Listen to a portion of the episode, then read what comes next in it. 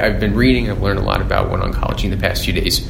And from what I read, it's a, it's a physician led organization that really empowers doctors to have a real decision making authority. And I'm interested in that because my immediate thought is this sort of structure may just create some sort of innate friction uh, between uh, with, with just standard care endeavors. And so, what I want to ask you is can you speak to whether doctors within One Oncology are encouraged to make decisions based on high quality evidence and informed guidelines or clinical pathways, whatever it may be, rather than personal preference? Of course. And when you think about physician leadership, I think you can reflect back on lots of other companies that suggest they might be physician led, quote unquote. And in reality, those physicians are beholden to something other than real clinical evidence and real clinical expertise that guides the appropriate course of treatment for their patient. At One Oncology, we build mechanisms, formal and informal, that allow physicians to continue to do what they do best, which is to treat people with cancer. So the formal mechanisms, um, even at the top governance level of the company, um, include having four of our board members being physicians, three of them being medical oncologists, including Dr. Vacirca, who is on our board member and one of the founding uh, visions of this company. Um, there are um, three of those physicians, three of those medical oncologists are involved in the day to day leadership of the company, um, including doctors Vacirca, Patton, and Schwartzberg. Um, we have uh, just appointed Dr. Lee Schwartzberg as our Chief Medical Officer, and, and we're really excited to have Lee uh, in that role. Um, he will organize and put forth um, a governing body called One Council, which will include physician leadership from each of the practices in the company and they and they alone will determine pathways, drug regimen and drug selection, um, clinical policy and direction. Um, all of it based on evidence and data um, that we're able to provide through the economies of scale and intelligence that One Oncology brings. So I'm not sure what other um, factors should be included in clinical decision making, but I'm pretty sure that those physicians' expertise backed by clinical evidence um, and data will liberate them to do what they've always wanted to do, which is treat people with cancer. And I, am curious, just on this one council idea, how many members are you expecting on the council? There will be one, one uh, per, one, one per uh, practice. Right. Right so now we have three practices. Three. We expect to have many more, right. uh, and over time, um, each of those. And, and, you know, important in our structure. Remember. Um, in our in our relationship with the practices, the practices keep their practice they keep their tax ID number. Yes, okay. And they keep complete independent clinical decision making authority. Okay. Um, that's not something I'm equipped to, nor would I ever want to uh, engage uh, One Oncology in. So that, that actually leads me to what I wanted to ask you, Jeff, you know, as, as you know, CEO and managing partner of it's New York Cancer and Blood Specialists, right? So why, what was the uh, the impetus for you to join One Oncology? What opportunities and benefits did this network provide, uh, say maybe in comparison to other. So I, think what you find that's unique about the three practices that got together, it's not your typical you know mishmash of dysfunctional groups that get together purely for financial gain. None of it. Did, none of us did that. You know, all of us have very successful practices. We're all very clinically integrated. We all have robust research departments, but we all were hungering for the same thing, and that's a different culture and a different delivery model for cancer care we've sat back, all of us, and have done the best that we have been able to do over the years in trying to change it individually and have realized we need to be more collective if we're going to change how we each take care of patients. And, and this goes back 20 years. I walked into my first Amerisource meeting and I met probably, to me, the four visionaries that guided my career and have allowed me to, you know, get to where I am today. The first one that I met was Lee Schwartzberg, mm-hmm. and then it was Jeff Patton, it was Bill Harwin, and Stan Marks. And still to this day, those four guys I reach out to whenever I have a question about business, and they help me guide my practice to where it is today. So to have the opportunity to work with the two of them to form something better than any of us could do separately is mm. remarkable. And back to that question about friction, I hope there's friction. okay. There should be friction, right? Because friction goes to discourse, which gets to discussion, which gets to presenting of all that clinical data. And that's how you come up with great pathways, hmm. which is not something we've seen before.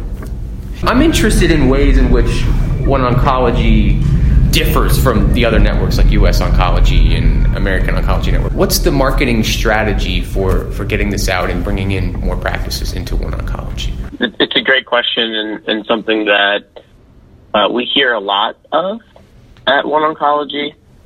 Uh, you know, the entire marketplace uh, is starting to evolve in regards to community oncology.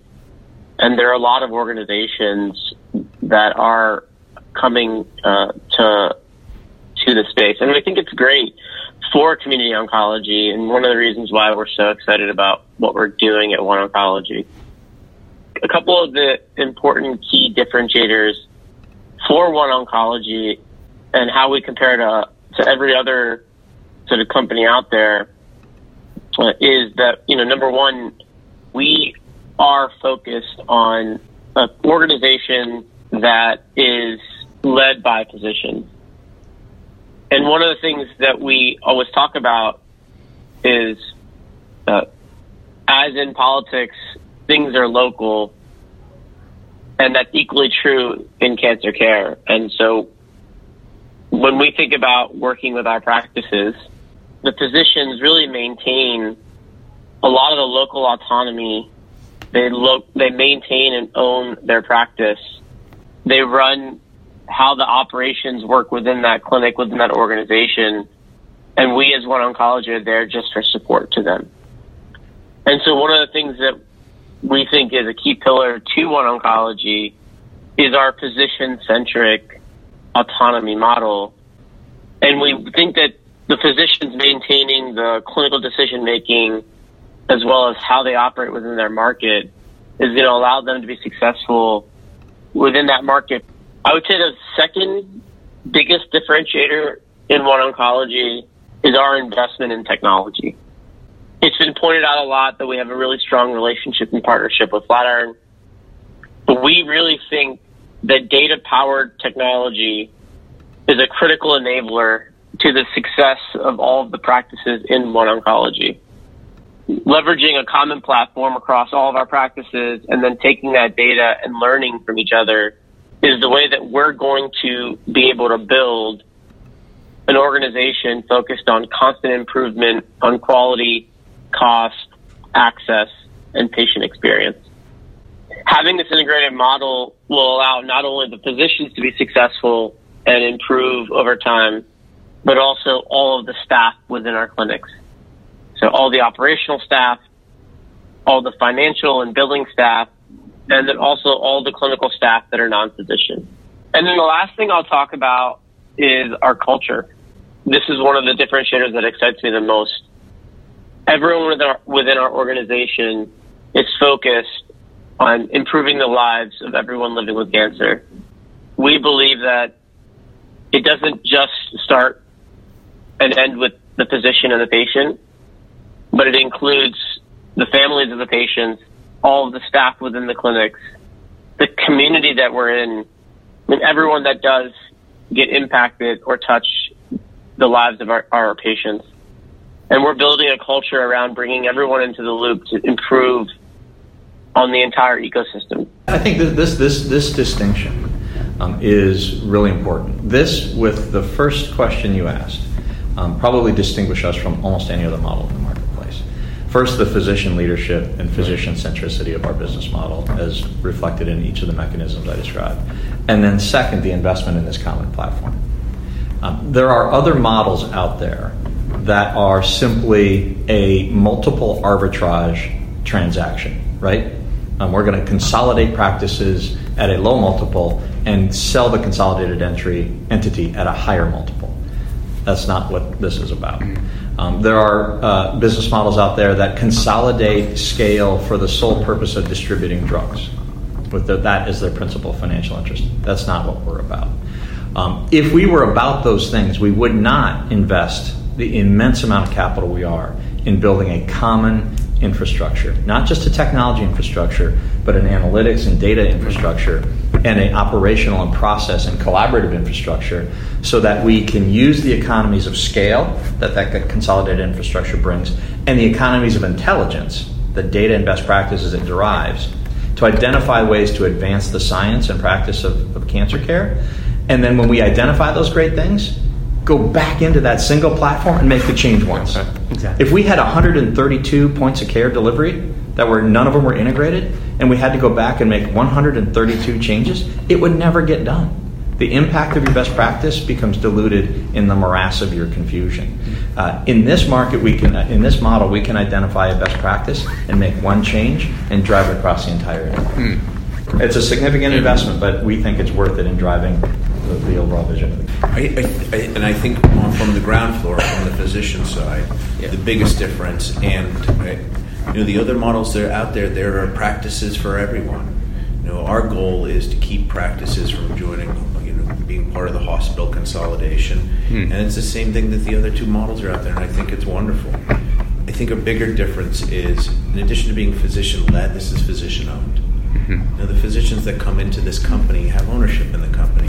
When you have skin in the game, you care more, you do more, you work better, your quality standards are much higher because it's your name, right? And the practices keep their tax ID number. You know, they don't lose their identity on the local side, but at the same time, they're going to have behind them a national brand that's going to be known for quality to back them up in their decision making. I was going to ask about the Flatiron influence or what we're doing, but I think I think we we covered that for the most part. I do want to just ask quickly: Can you speak to pathway use? Well, that's the whole point of Lee Schwartzberg. Yeah. You Okay. bring in a brilliant Right. clinical mind and researcher who develops a council that involves the physicians, and that's the first step to developing the, the best clinical pathways.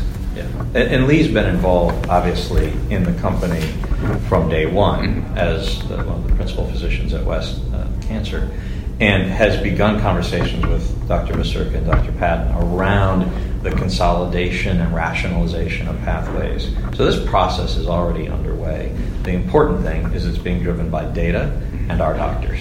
And you step back and you look at now between the 250 oncologists within our group, the breadth of expertise that's in there. I mean, it's remarkable what we'll be able to turn out in the ways of pathways, and not just turning out a pathway is not complicated. It's staying on top of it a week later when the next drug comes out.